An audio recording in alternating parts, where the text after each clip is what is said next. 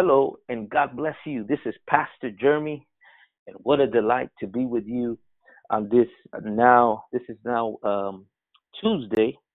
We are now in April uh, fourteenth. Is that correct, brothers? yes. Uh, yes. This is, April, this is this is April fourteenth. It's uh what a delight to be with you, and we want to welcome all our listeners wherever you find yourself, whatever part of this country or, or the world that you find yourself and you're tuning in.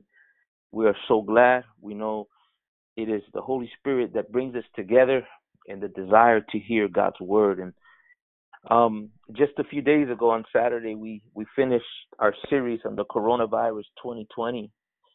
And immediately two days later, well, let me say this.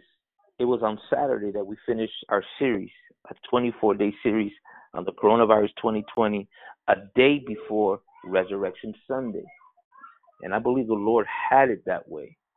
But yesterday, we woke up with the desire, as the Holy Spirit began to deal with all of us, with the desire to continue to come to you.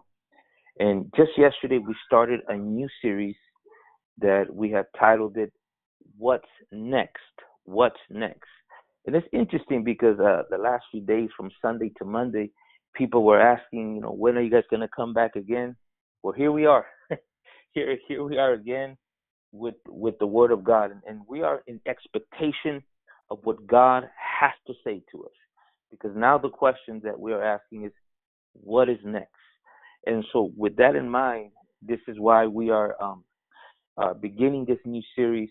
And we we thank you for joining us, and I hope you can stay with us because I know God has a fresh word for us today. Yesterday, as Brother Marty began to share from the book of Exodus, uh, one of the things that just stood out to me, my brothers, was was that, that passage that you read when Moses saw the burning bush and, and went close to it, and when and then when you read, and he turned to it. And it is when he turned to it that the voice of the Lord came unto Moses. And that's very powerful because that's very symbolic of what is taking place today. There is a burning bush right now in this hour. And God is looking for people that will turn to it because there is a word that God wants to deliver to us. But what a joy to be here with you. Brother Marty, would you take it from here? Amen. Praise God. It's always a privilege, as always, to, to be together with you, brothers, and, and to uh, welcome the listening audience from now all over, really. We've heard reports from New York to, to L A to, to Oklahoma to everywhere in between. So it's quite amazing what God is doing, and, and, and we pray is bringing comfort and, uh, and some time of reflection as we find ourselves um, in these most historic times. And, and, and like Brother Jeremy said, uh, we we were speaking yesterday, and those of you who have your Bibles, I encourage you to go get them, because we're going to cover some things today in the Word of God that, that I, I really know that most of you have never heard. But it is what God is saying, and it's not that it you haven't heard it because of, of, of various reasons. It's really that what we're beginning to see is that the word is being unlocked now in these last days, in this end time, in ways that it wasn't in previous generations. It, it it just simply means that the time is at hand. When God begins to unlock his word and begins to reveal out of his word his mysteries, his secrets, it is because we have entered the days that have been foretold from the times of ancient past by the holy prophets and the apostles. And so when we say you're going to hear things, it's not that it's it's some new revelation, because it's been in the word. It simply has been right. Concealed until now. And the reason that he ever brings anything forth or reveals anything is always to prepare his people. It's always to alert them. We talked about Abraham, that just before the destruction of Sodom and Gomorrah, if you remember, um, God said, "Shall I withhold that thing which I'm about to do from my servant Abraham?" In other words, I have to reveal to him. I'm going to reveal to him what is just ahead for many, many reasons. One of them was because Sodom and Gomorrah was about to be judged, and Lot, his nephew, and his family were in Sodom and Gomorrah. And God revealed to Abraham, ahead of time what was coming, so that he knew the response of Abraham would be to pray for his loved one, to intercede, and to hope uh, by that intercession that God would rescue the city, or at least as little as ten righteous people, is what Abraham said, uh, the city would be spared. Of course, we know it would only be Lot, his two daughters, and his wife, and the city would indeed fall under judgment. But the point is, is that God sent his angel after having revealed to Father Abraham that judgment was coming, so that Abraham could pray. And the righteous uh, Abraham's prayer availed with God, and his his nephew and his daughters were rescued. And so when God begins to reveal, or God begins to unveil something, it's always because he wants his people to prepare. He wants us to respond appropriately. He doesn't want that day that is just ahead of us to come upon us unaware. He wants us to understand what is just before us. And so that is why we've become begun this new series of podcasts, because when we came to the conclusion of Easter Sunday, it really did feel like, like, okay, what's next? You know, what do we do now? Right. You know, because there right. is much yet ahead, right? Because the Bible tells us that this, this, uh, there are, there are yet many, many scriptures to be fulfilled as we enter into the days uh, that will culminate with the second return of the Lord Jesus Christ. And and so that is where we've been, that is where we are, and that is what we're discussing now. Now, yesterday we discussed that Moses had received his calling at the burning bush, like Pastor Jeremy was talking about. And we talked about how that Moses had to be taken out of Egypt, spend an additional forty years in the desert in order to take Egypt out of Moses, so that Moses would be fully prepared to go back into Egypt. In other words, Moses started as a prince of Egypt. Before he and he leaves Egypt, God spends forty years taking all that world out of him, so to speak, and causing him to become the most humble man on the planet, because that's how he's described, right? The most humble man who ever lived, except for the Lord Jesus Christ, of course. But Moses is a type of Christ. So God begins after forty years in the desert. He appears to Moses at the burning bush, and we talked about that yesterday. It was at the bush that he received his calling. Now, we went through that, and we encourage you to go back to yesterday's podcast to, to review that message, but it brings us to today, because after God reveals himself to Moses and then begins to tell him that he's been commissioned, that he's been called, and that his destiny and his purpose is now to go back into Egypt and to rescue God's people, to lead them out. Now, this brings us to today's subject. We're going to call it signs, or the voice of the sign, because that's really what God begins to tell him. When he calls him to go and deliver the people, Moses, as we begin in Exodus chapter four, verse one, I'm going to read this scripture to you and listen to what he says after he receives his call. So Moses answers the Lord, and he says, "But behold, they will not believe me, nor will they hearken to my voice, but they will say, 'The Lord hasn't appeared to you.'" So the first thing Moses does after God, I mean, think of this. God reveals himself to him in the most magnificent way. He hears the voice of the Lord. God reveals his name to him. God tells him that he's going to go into Egypt, and he's indeed going to bring out an entire nation and return to the mountain of God when it's all said and done, and worship God at the very mountain where God first appeared to him. All of that is very symbolic. It speaks of the deliverance of the end-time church and the churches of all the ages. It speaks of how when, when Jesus returns and comes to get us, he's going to take us back to the mountain of God, so to speak, and there we will worship God.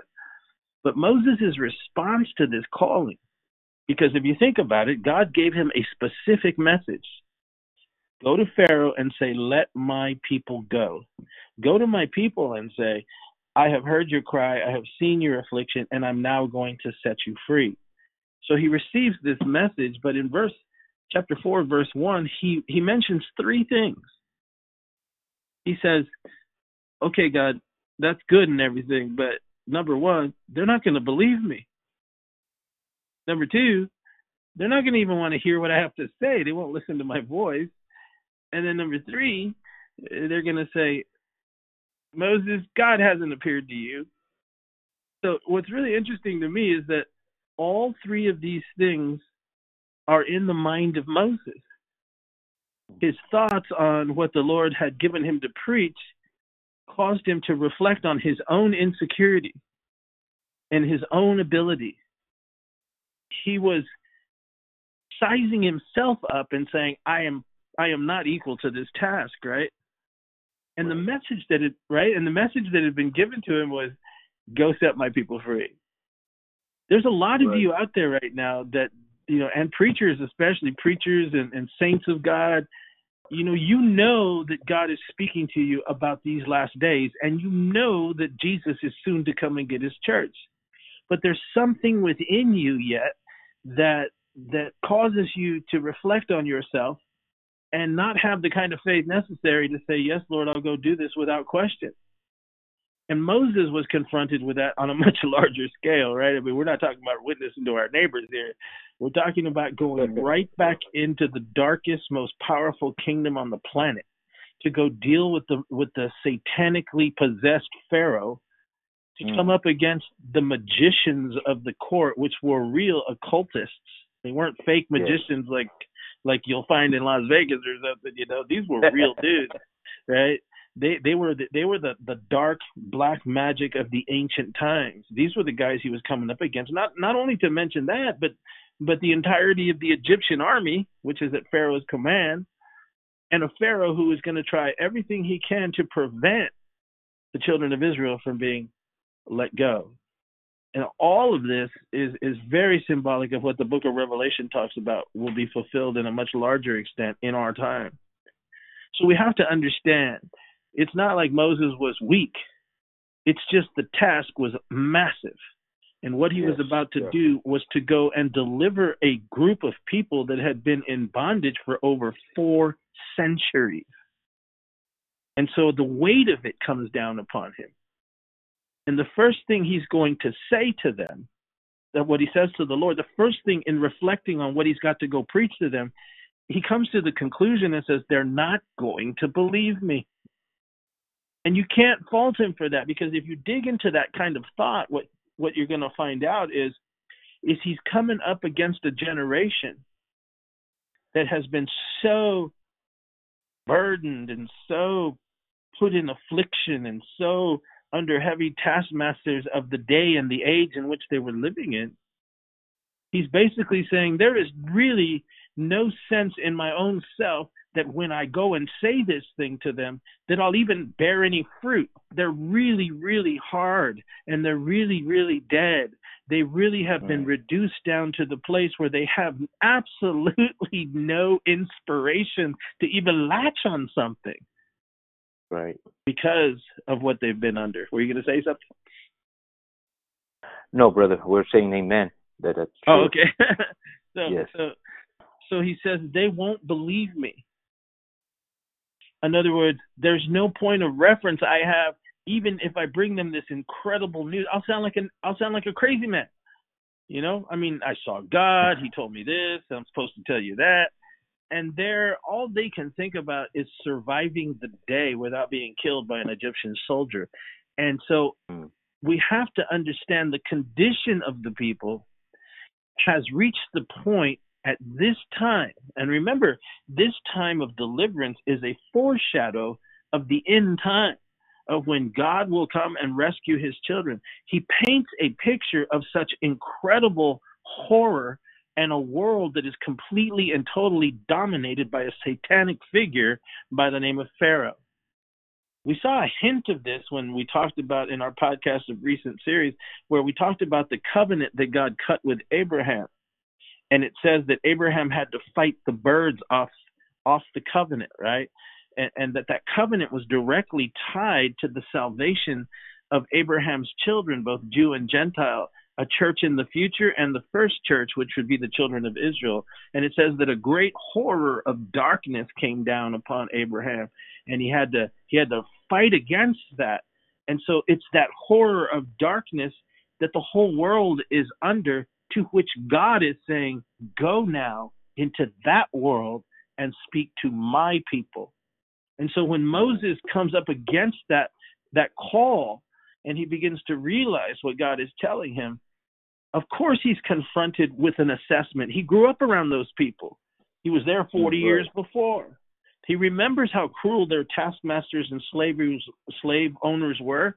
He even tried to kill one, and and and and was out of his prophetic timing. He tried to kill one and liberate the people there, which only ended up causing him to flee before the devil, that is Pharaoh, right, into the wilderness for forty years. And so he's right. saying, what are they like? What are they like now? You know, because now we have a whole host of children that have been born in those forty years that are now grown up too. Their their fathers and mothers are older, and they're still under bondage. I come telling them now that it's time wow. for them to be let go. They're not going to believe me, because life has a way, and cruel life has a way. This world has a way of affecting God's people to the point that he removes, that is, the devil removes by the way that he works, all sense of ultimate purpose and destiny as revealed by God. And that is why we have such a hard time right now, even up under this pandemic, this coronavirus situation that we find ourselves in. That is why we have a hard time expressing that Jesus is coming to many, many people in the church. It's yeah. not even on their radar. They have for years and years and years been brought under a cruel situation Of, of word with no hope, of messages with no proclamation of a future deliverance, mm. and of a minimization of a God. When when when Moses said, "They're going to ask me, what's your name?" In other words, it is so bad they don't even know who you are anymore. And that is where wow. we find ourselves right now, right? So we can't fault Moses. He's inspired by everything he's just been under. He's he's he's surrounded by the Shekinah glory of God. God Almighty is talking to him. And yet, he's a realist in his own flesh, right? Because he says, this is a horrible situation that we're under. They're not going to believe me. And that is why we see that that in our time, we are seeing the same thing as we just said. Not only will they not believe me, he says, they will not listen to my voice. In other words, I can preach this several times, but they're not going to listen to me. And they're really going to get annoyed with me, he says, and tell me, you haven't heard from God. You have not heard from God. You didn't see God. God didn't talk to you. That's basically what they're going to say. And so... It's, it's a, Brother Marty, and, and you're talking about Uh, the generation of Moses that was in slavery did not know Jesus, and and that's something hard to fathom for some listeners. So there's some listeners that truly understand what we're saying. There's some that find themselves with uh, under preachers, pastors, or churches where they hear the maybe they do hear the name of Jesus, right? But what, what we have to understand is we have to identify what kind of Jesus and what message is the true Jesus moving behind, because if, if you're listening, if you're listening to another Jesus being preached, then you are receiving another spirit. That's yeah. what the Apostle Paul said. He said, yeah. "For if he that cometh preacheth another Jesus," notice someone will come and preach, right? Yeah. What Jesus is he preaching? Whom ye have not preached, or if you receive another spirit, and that's you have that's not powerful. Received, yes. or another gospel, which ye have not accepted, ye might well bear with him. So uh, understand this, understand this, that there is a spirit that latches on when another Jesus is preached. What we're talking about here is the message that Moses preached, is the mo- is, is the message that we should be expecting uh, during this Passover to come forth. Amen? What is that message? Yeah. Deliverance yeah. is coming. Right, and what you the just, Lord said, "I'm come down." Amen. Go ahead, brother. Man, yes. and what is no? What is important is what you what you just pointed out is another message, another spirit. Because remember, when Moses actually came into Egypt, uh, and he begins to he first approaches Pharaoh. When when Pharaoh gets angry and begins to to actually increase the burden on the people, right? But who came right. and complained? Who complained about this? Check this out, brothers. When Pharaoh had had had broken up the children of Israel into groups for dis, different tasks, different building programs, you know, planting and harvesting and taking care of all sorts of other stuff, but the building programs, especially where they had to build his structures and his monuments, he appointed Jewish leaders over the tribes. The royal houses of, of an Israel long ago bereft of its glory that it once knew under a Joseph or a Jacob, so to speak, or the heads of the tribes. There was a lineage involved here. And when the, when the people proper were, were engaged in this burdensome task, Pharaoh set their own people over them. And when Moses comes in, and the first sign of casting the rod down, right, that, that swallows the, the, the serpents, and, and it heart, Pharaoh's heart is hardened, he, he, he, he actually causes the tasks to be increased. And who comes and complains to him are the heads of the tribes, who are their masters, their own masters of their own people. It's, it's, mm-hmm. it's symbolic, if you can see it, right, of the kind of, of, of, you know, the kind of flow that has evolved in our time. You know, we have a yeah. whole bunch of preachers that are, you know, that are that are ruling the ruling class, and they're they're just doing enough so that you don't bother them. It really doesn't matter that the people are up under such incredible, intense satanic attack in our generation. I mean, we'll take care of them, right. and and we'll let them eat a few little, you know, onions and fish or meat or whatever is in the pots of Egypt, right? And we'll just make sure, and we'll we'll make sure they stay calm and quiet. But when Moses comes into this situation, he totally uproots the whole system and begins to, yes. when they least expect it, send a reverberation that reached all the way to the White House. I mean, all the way to, mm. to Pharaoh's house. Hallelujah. That's right, too, though. so, so the response, right, the response from the leadership was to attack Moses and to go complain to Pharaoh and say, hey, we ain't, we ain't part of this, dude. Why are you putting tasks on us? You know, we've always obeyed you. We've always done our thing.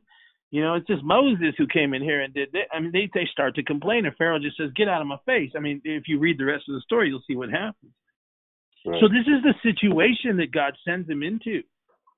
A leadership that's corrupt, a a house of Israel that's that's completely burdened in a world gone insane, and and a ruler on the throne that is full of the devil in a kingdom that is darker than any kingdom that has existed before it. Why do, why do I say that? Because the Bible opens the Exodus story by saying that there was a Pharaoh that rose up that did not remember the God of Joseph, right? Because right. there was at one time, uh, there was a free flow of the knowledge of God within Egypt, which was blessing it.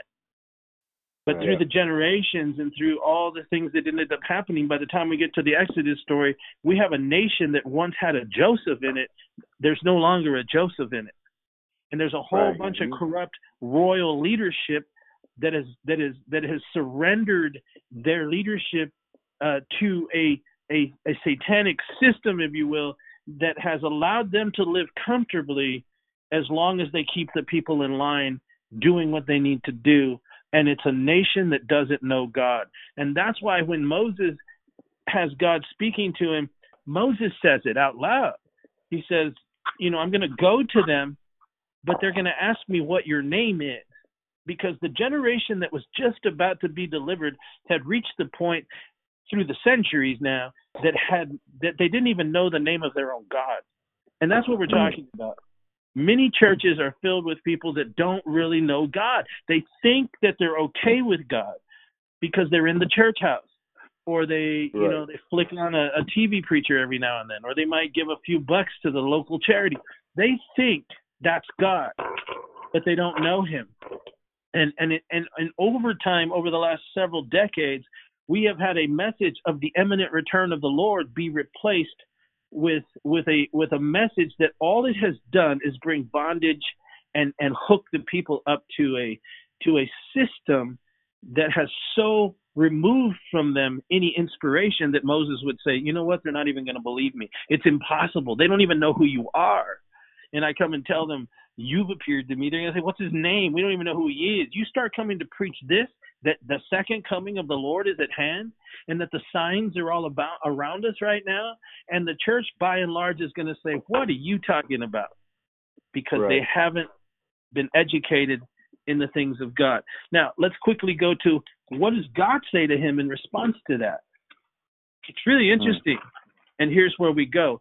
Because God says this, Moses, you're going to go and my people are going to be delivered. Yes, I get it. They're, they're under this condition.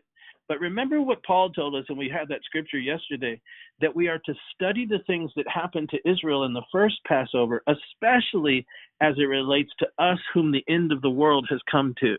And that we're going to see in that an unlocking of some very, very profound and mysterious things, and how God responds to Moses by what he's saying uh, to him about the condition of the people. They won't believe me. They won't hear my voice. And, and they'll, they'll say that I really haven't got a revelation from God. God never appeared to me. But God doesn't say, yeah, you're right. No, he doesn't say that. He says in verse two, this is how the Lord responds to Moses. He asks him something. Because what God is about to do, he's about yes. to give Moses three signs. He's about to give him three signs. And he says, these three signs, they're not for Egypt. These three signs are for my people. And so the first thing that he does to Moses is he asks him a question. He says, what is in your hand? So first he wants Moses to reflect, right? I want you to reflect on something. And as a matter of fact, Moses, you're holding it in your hand. And and the Lord is about to teach Moses something so profound and so mysterious. But I want you to listen to me, brothers. It is the very first thing that the Lord will reveal to Moses. And so it's going to have to be the very first thing that we're going to be revealing to the children of God in this hour, in our time.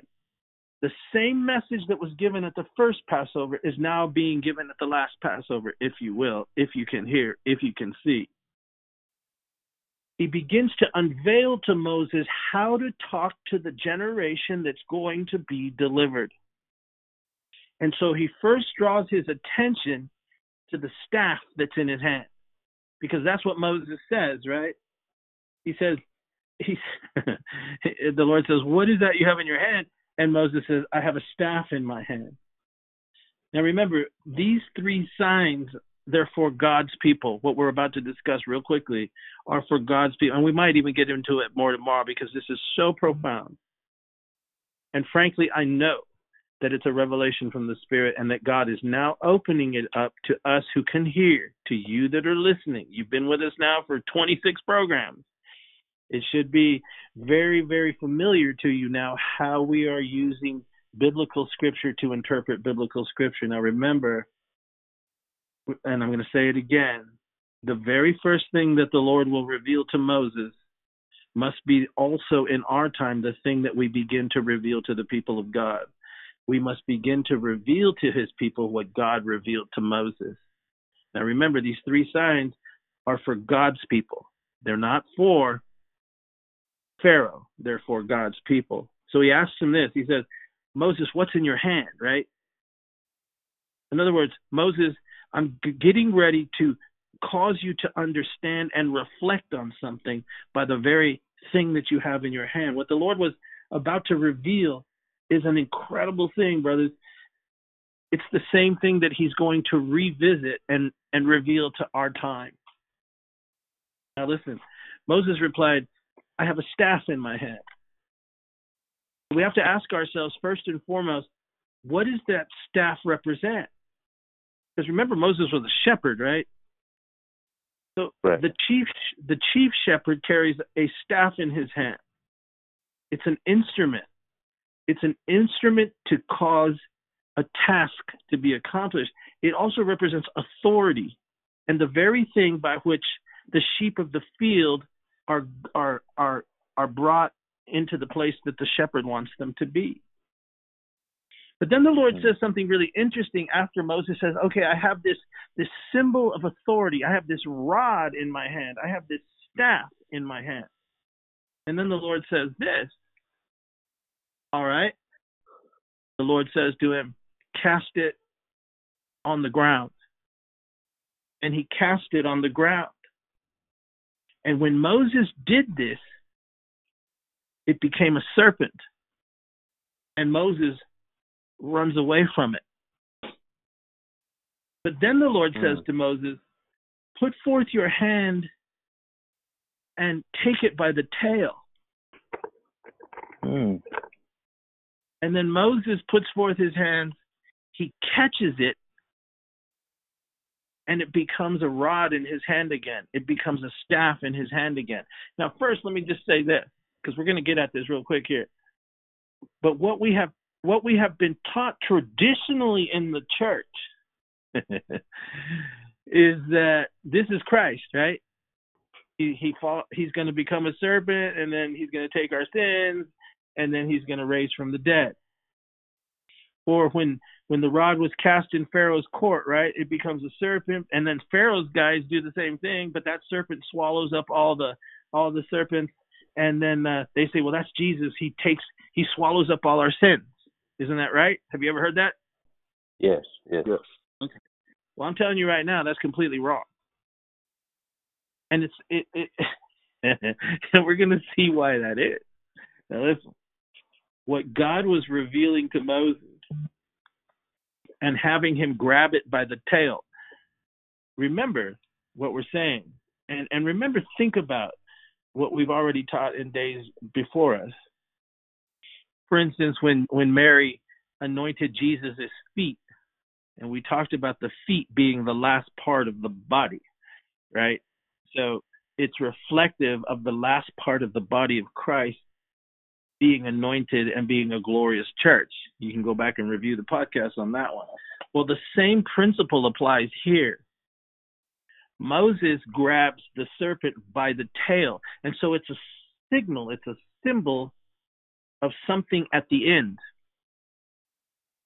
Now, what it represents really is many things, but let's consider the chain of events.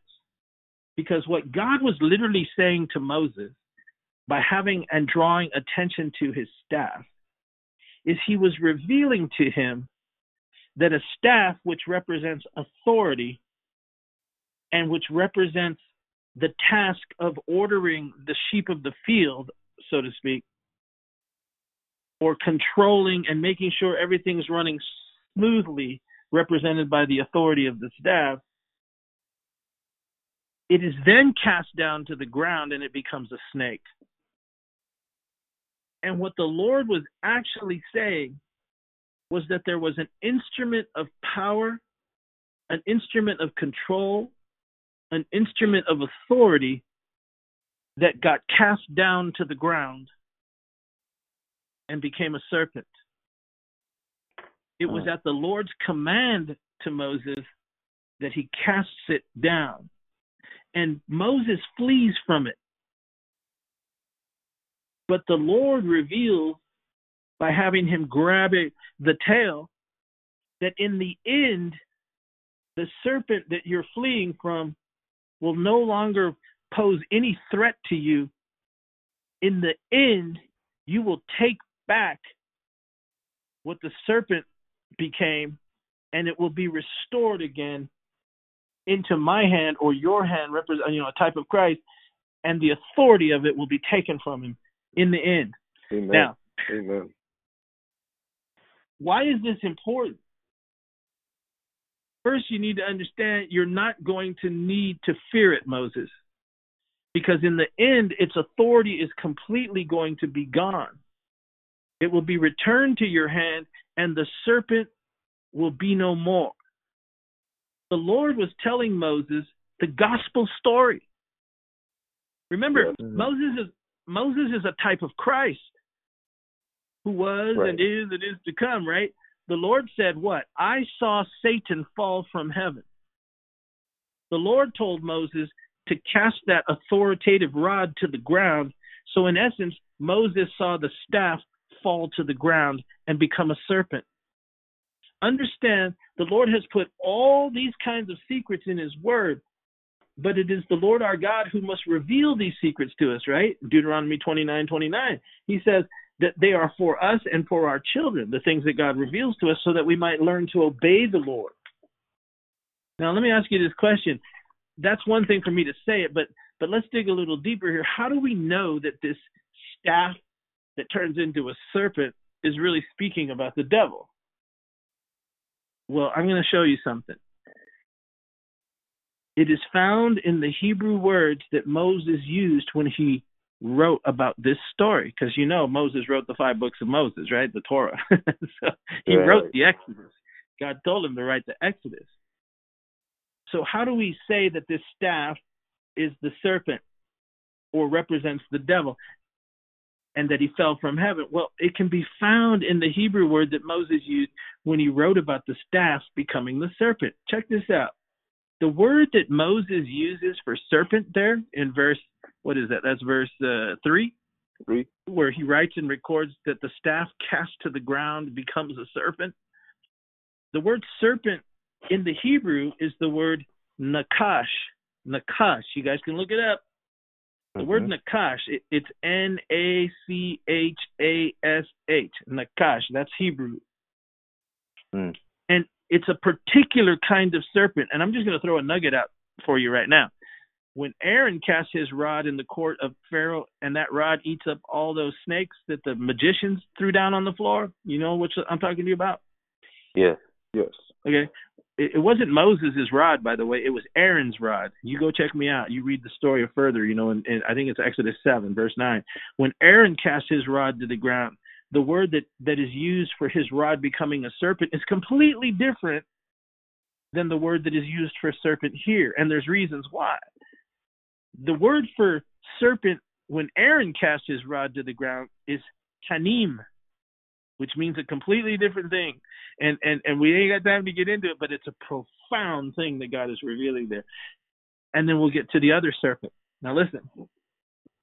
So what, what Moses was identifying here was that when the staff got cast down to the ground, it became a nakash, or the nakash. Understand this. The, the first place you see this word used, nakash, is in Gen- Genesis chapter three, verse one. It's used to to describe the serpent in the tree in the Garden of Eden. It's the same exact word, nakash. So what Moses was trying to tell us was that God had revealed to him that the whole story, everything that he found himself involved in right now, had its origin in the ancient past when a tool of God represented by the staff in Moses' hand no longer became uh, that authoritative, uh, holy thing in the hand of God, but something happened that ended up causing it to be cast to the ground. And when it hit the ground, it changed from being that authoritative staff in the hand of God to the serpent himself. This is what Isaiah is talking about when he says, I saw, uh, O Lucifer, son of the morning, how thou art uh, fallen from heaven and has been cast down to the ground, which what? Mm-hmm. Did weaken the nations, right? Nations. Mm. Right. Mm. So when Moses cast this thing to the ground and it becomes a nakash, it literally becomes the devil. It's the same word as the devil in the tree. It's the it's the word used to describe Satan, nakash, Genesis three one, nakash in the tree, uh, Exodus uh, four three, uh, the nakash, the staff that becomes the nakash. He's, he's telling the gospel story. And when you see it turn to a serpent, it says Moses fled from it, right? He runs away. Right. We're, we're seeing Isaiah played out. How thou art fallen from heaven, O Lucifer, son of the morning, you've been cast down to the ground, which did weaken the nations. Moses went from a position of strength to a position of fear and fleeing. He's representing the nations that fled. Listen. Hmm. The same word for the staff that's cast to the ground and becoming a serpent is the same Hebrew word, nakash, which describes the serpent in the tree. The Lord was revealing to Moses the ancient fall of Lucifer and how he became a serpent, and that it weakened the nations, which is why Moses ran away in fear. Because since he was cast down, and revealed himself as the Nakash in the Garden of Eden, the serpent in the tree, all of humanity has been in fear of him. And all of humanity, in an essence, has fled from him. Why? Because he is that death angel. He is the one that exercises death and brings corruption and destruction. Now listen, the Lord was revealing the ancient fall. And why this is important is because the message, the first message that he begins to reveal to him is to get him to understand that this whole trip, Moses, this whole thing, the children of Israel that's grown into a nation that's in slavery, the, the, the plagues that are about to come upon Egypt, the lamb that's going to be slain and placed upon the lintel and the doorpost of the house, and your ultimate deliverance, the whole thing is a result of what took place in the past. It started with an authoritative figure represented by the rod in your hand that got cast down to the earth and became a serpent, a Nakash. It's the same Nakash that was in the tree in the Garden of Eden. And this is what this is all about. You're going to deal with Pharaoh, who's a type of that Nakash. He's a type of that serpent. He's possessed with the devil. And in the natural, you're about to do something that is going to affect the kingdom of darkness from now to the future and all the way to the dateless past. Remember, Moses flees from it because it represents the wicked nations which were weakened by the fall of Lucifer, who became Satan, the Nakash, the serpent. But don't lose sight of this, brothers. Check this out, because this is the real cool thing to me as well. The Lord had Moses pick it up by the tail. Remember, the tail always represents the end of something. And what he yeah. was saying and what he was revealing to those who have eyes to see, because he declares the end from the beginning, is this is coming to an end, but it won't come to an end until the end of the serpent, the tail. And at right. that time, you're no longer going to have to fear him, because the authority is going to be taken from the serpent in the end of time. Hallelujah. And the staff, the staff or the rod is going to return to your hand. Full authority will be returned to you. Remember, it is the Lord Jesus Christ who stripped him of his authority, right? And it will be the Lord Jesus Christ in the end, which is our time, who will return and take away the Antichrist, take away the beast, and take away the dragon in the sea, and bind him for a thousand years in the bottomless pit at the end, at the tail of all things. I know your head's spinning. So remember, you guys are going to have to listen to this again. So remember, the Lord Jesus, I'm just teasing you, man. The Lord I Jesus know. never identified himself. Remember this. The Lord doesn't identify himself with either Moses's or Aaron's staff. That's where people get it all mixed up. He doesn't identify himself as the Nakash. They always talk about that staff thrown on Pharaoh's ground as being a type of the Lord who became sin and swallowed up the other serpents. That's wrong. And I'll tell you why tomorrow, maybe, or maybe today if the Lord allows, but that's wrong. What that really represented was that a dragon-like thing is going to come at the end of time and swallow up all the other kingdoms. That's for another day. Now listen. Uh, God did not have his son identify with the staff of Moses or with the staff of Aaron. Remember this. The Lord taught Nicodemus something, Master Nicodemus. He taught him what he would be identified with. Remember in John chapter three, I think it's verse fourteen, it says, as Moses lifted up the serpent, where? In the wilderness. Right. So, so the Son of Man must be lifted up. So let's just pause right there. Jesus identifies himself with a different serpent. Right. And with a and with a different thing that Moses did. He tells Master Nicodemus, I am this is this is what you need to understand about me. I'm not the staff in Moses' hand. That's a type of the devil who fell from heaven, mm-hmm. was cast down to the earth, and became a serpent which weakened the nations represented by Moses fleeing from him. But who I really am, he said, is the serpent that Moses lifted up in the wilderness and put on that pole.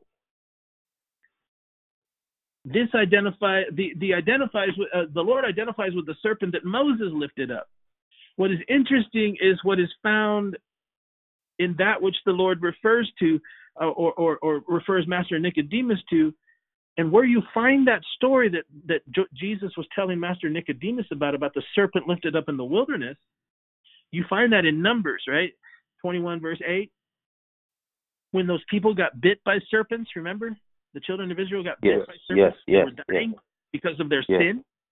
Well, the word for serpent there in Numbers twenty, uh, twenty-one that bit the people of Israel is the same word we were just talking about that Moses used in Exodus four. It's the word nakash. It's the same word that was used for the serpent in the tree in the Garden of Eden. It's the word nakash. When you guys that are listening get a chance, open to Numbers twenty-one verse eight and when or Numbers twenty-one and yeah. read the story. When you get to the part when the serpents bite the people, you'll see that the word for serpents there is the same word, nakash. They were bitten by sin. They were bitten by the devil, and it cost them their life. That's what it's a type of. But Jesus I just confirmed it, Brother Marty. Yeah, right? I, I just confirmed it in Numbers twenty-one nine. The word and Moses made a serpent is the same word used, which is nakash. And if yeah. and in verse eight, the the definition for serpent is it's not nakash. It's another one. It's seraph. seraph. Yes. Excellent. So that's exactly right. What he was first identifying with is that Moses made this fiery seraph, which is where we get the word seraphim. Mm. The seraphim are those living creatures that fly before the throne room of God, remember? Yes, they cry, yes. holy, holy, holy. And they have four faces, right? The face of a man, the face of an eagle, the face of a calf, right? Yes. The face of an ox. They're the living creatures. They're the seraphim.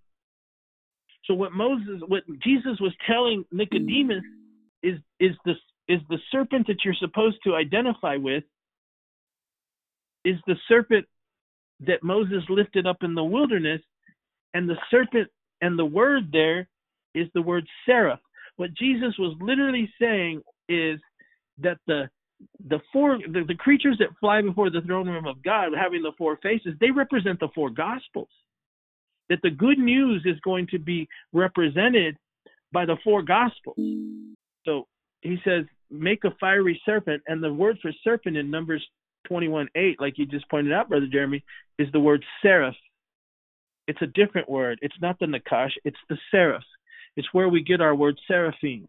It represents the four living creatures that are flying before the throne room of God. What Jesus was saying was those four living creatures, which represent the four gospels, which represents the story of salvation, that's what I identify with myself with. And then when you get to Numbers twenty-one nine, it changes from seraph to nakash, because that's what Jesus was saying. I'm first coming in the form of the gospel, but what the gospel is preaching is that I will take upon myself the form of a nakash. I will take upon myself the sin of the world, Nicodemus. And so, Brother Marty, let's, let's, yes. So, so in this first sign that we're talking about, um, with, with where the rod became a serpent, uh, he was God was uh, giving uh, Moses the gospel, and, yes. and telling him of, uh, of of what happened in the beginning, right? Yeah. And, Satan yeah. was Lucifer was cast down, down onto the earth, yeah. right? And yeah. and initially, initially there's a reaction of, of fear that comes, but yeah. in the end, when he tells them to get it by its tail, it's telling them is the authority that is given back, if that, yeah. if, that, if, that, if that's the way to say it, back to us, not to be afraid, yeah. not yeah. to be afraid, and and the tail representing the end of time. You never grab a serpent by a tail, brothers. Right? You don't grab a serpent by the, by a tail. You always grab it by the head. Right. Right. So what this is what this is symbolic of by is that yes, not only will not only has it happened before, he's telling Moses, where the serpent was cast down to the ground, but it's also going to happen in the end of time.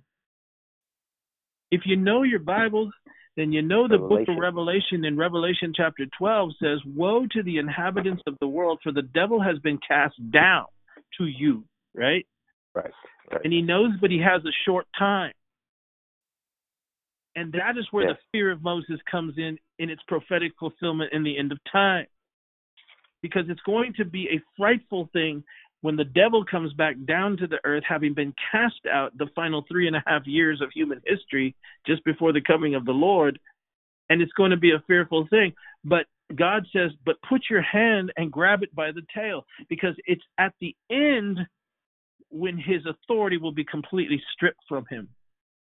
And that rod in your hand, which became a serpent, will be returned to you as authority again. All things are going to come under subjection to the hand of Almighty God. Moses representing the Lord himself, right? Jesus. And he's right. going to deal with him. And in the end, he will fully strip him from all his authority. O death, where is your sting? Right. And he says, right. when this happens, it is so that they may believe, verse five, that the Lord God of their fathers, the God of Abraham, Isaac, the God of Jacob, has appeared to you. And what he's saying to the preachers of our time is that when you begin to reveal these truths in their depths to the people of God, I am going to put a special anointing upon it and begin to reveal things that are so profound that there will be no other conclusion for my people but to say God is speaking, and indeed has appeared unto you. This is an extraordinary insight. This is an extraordinary, yes. This also reveals a power struggle that, you know, when when when Moses pulls out the serpent and, and then the other magicians do theirs, right? A power struggle that has been going on that Revelation speaks about, a war, right? A, a, a war that is in, in heaven that exists right now that is pouring out into the natural, right? Yeah, but remember, brother, that's another thing, is that is that it wasn't Moses who did that. It that was Aaron. Aaron. That's right. Yes. That's right, you did say that. Yes. Well, well let's look at but, let's look at it since since you brought it up. Let's look at it in, in Exodus chapter seven, verse nine. And the Lord spoke unto Moses and unto Aaron, saying, when Pharaoh will speak unto you, saying, show me a miracle, then you will say unto Aaron, take your staff and cast it before Pharaoh, and it shall become a serpent. Let me tell you something. We do not have time to get into this.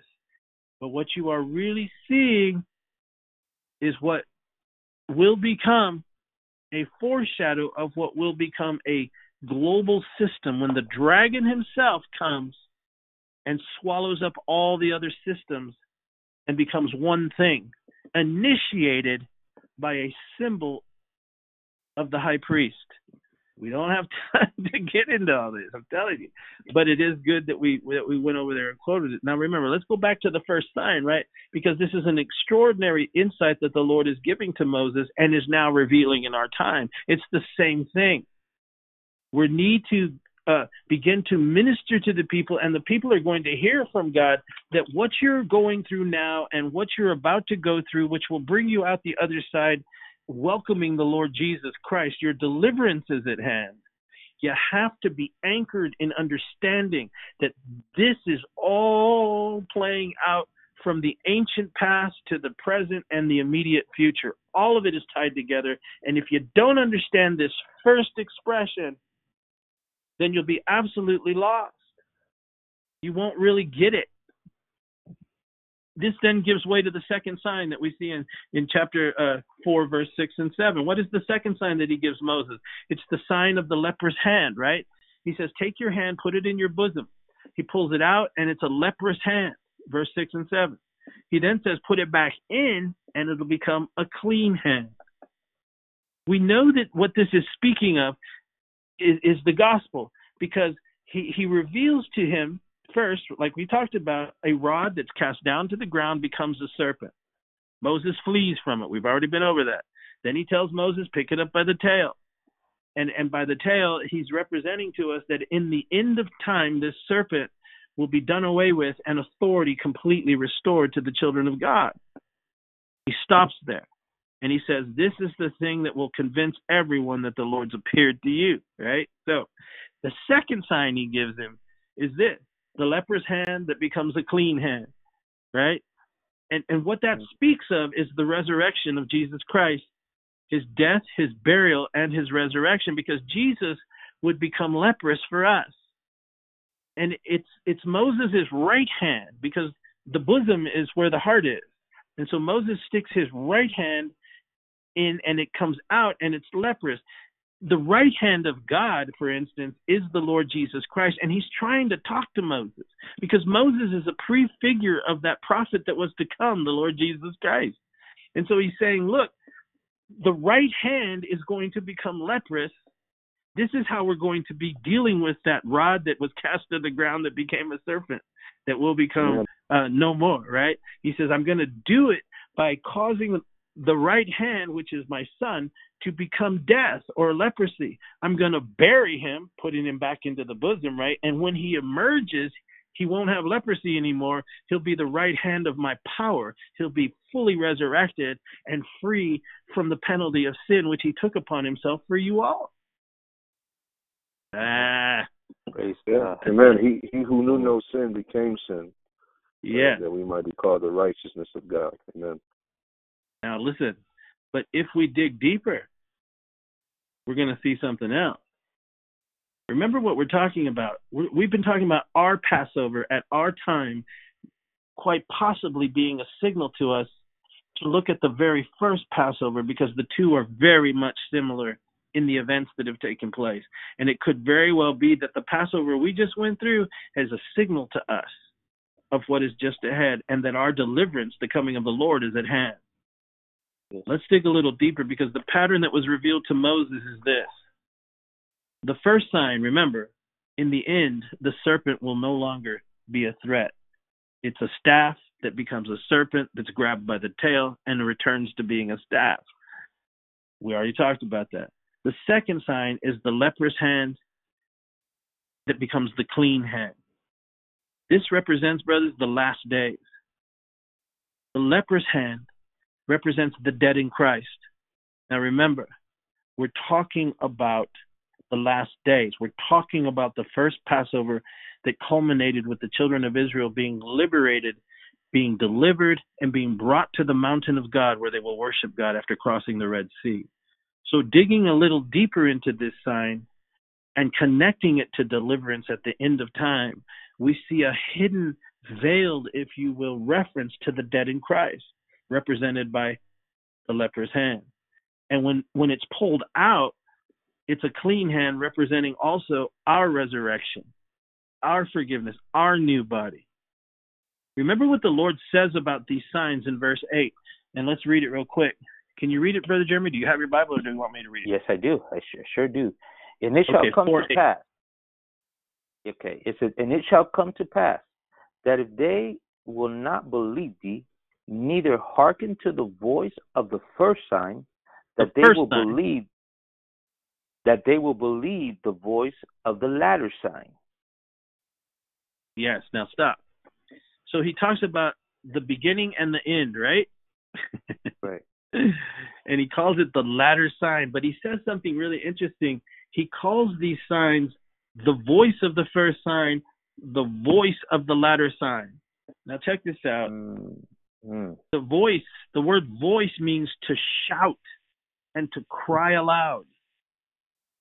So this is why, remember, this is last day's prophecy we're talking about, and the first Passover representing representing our deliverance according to the book of Revelation at the end of time. And so the first sign which is indicated is that something from, from above is going to be cast down. Just like in the book of Revelation, Satan will be cast down to the earth, just like Moses' staff was cast down to the earth. It's an indication that we've entered the final three and a half years of the tribulation period. You all are going to have to study all this stuff. So now listen. So then it's at the end of time that, that his authority will be taken. And that's represented by Moses grabbing his tail and that, and that thing turning back into an authoritative instrument. It's all under the power and control of the Lord by this point. But in the midst of that outworking, he says, there's the voice of the latter sign. And that, that voice means to cry aloud. And that's why it can also be identified as the dead in Christ. represented by the leper's hand.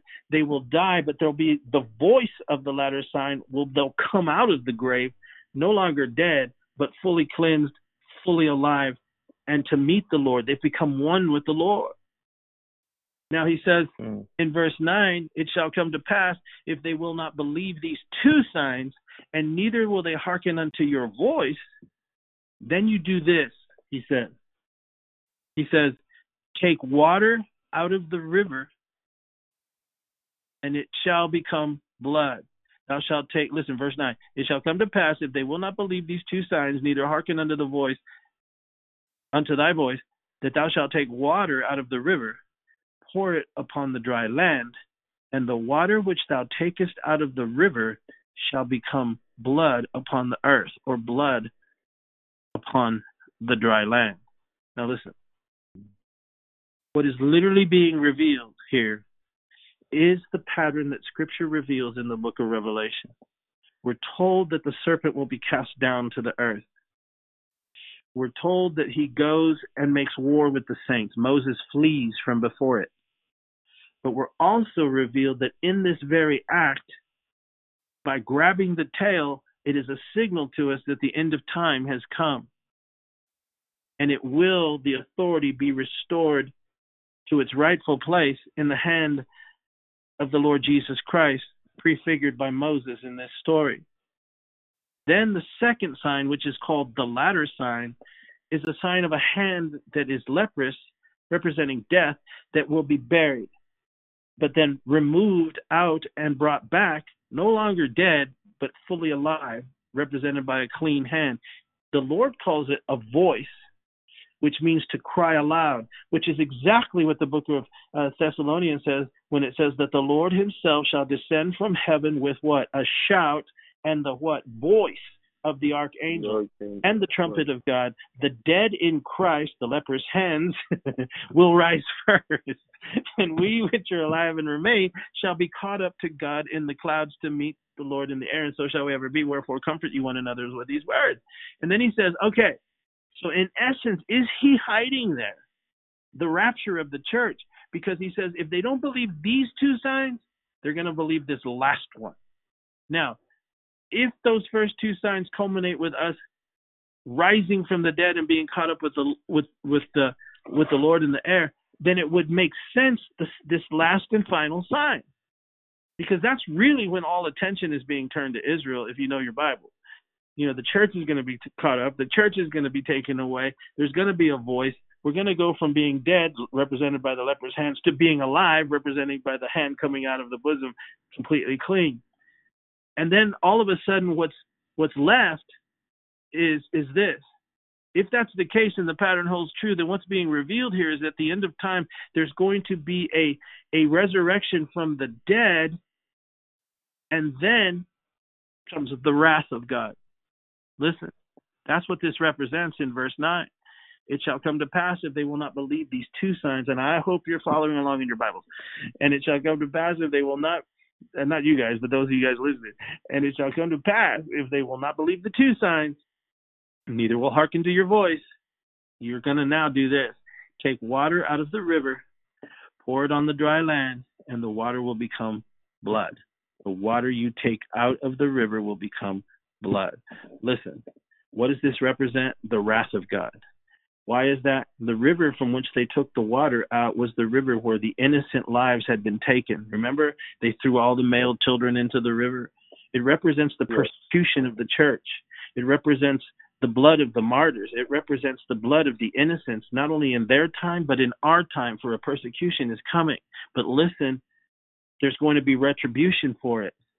And that is symbolic of what God has Moses do. He says, I want you to take that water out of the river, and then I'm going to want you to pour it onto the ground. It represents the final outpouring. It's as if God takes all the blood that was shed in that river and, and, and all the blood that cries out to him for re- vengeance, and he says, I'm going to take it out of that river, and I'm going to pour it out.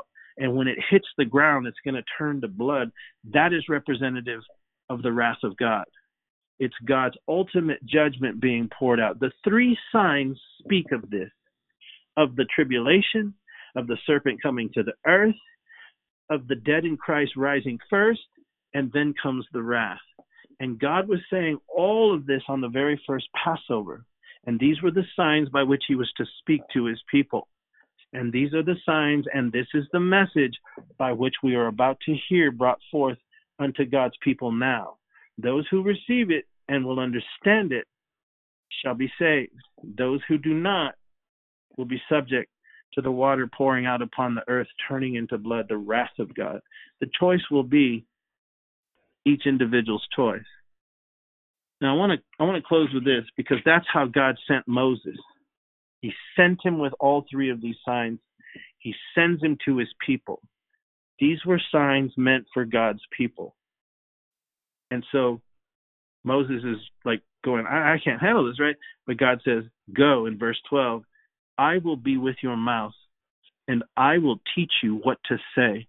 Saint of God, don't worry about what, what, what you think your abilities are. Because if you line up with this message that God is revealing in his word, he's going to teach you what to say. And he's going to put his words in your mouth. And they will bear fruit. Let's close with this.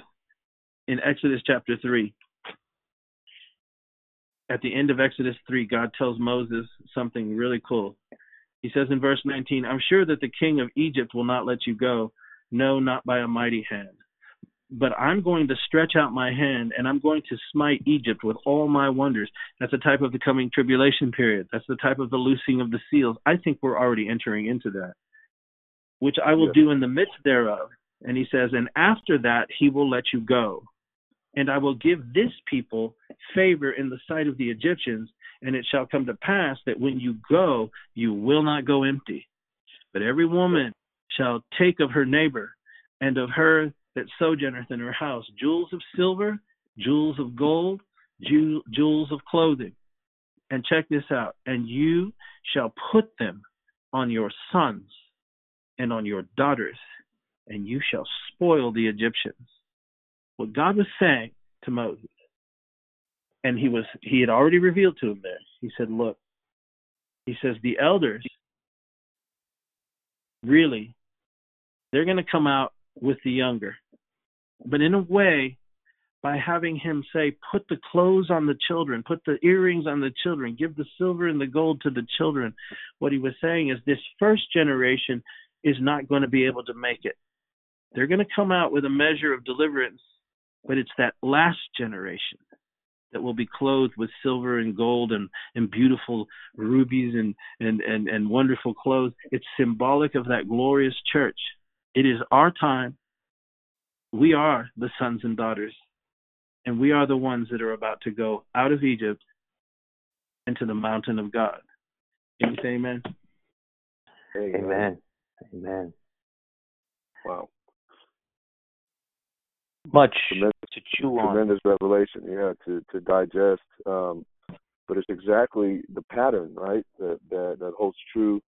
You take the same template to the book of Revelation, um, and in particular Revelation chapter twelve, we, we see the, the dragon is cast down, and with his tail he drew a third part of the angels.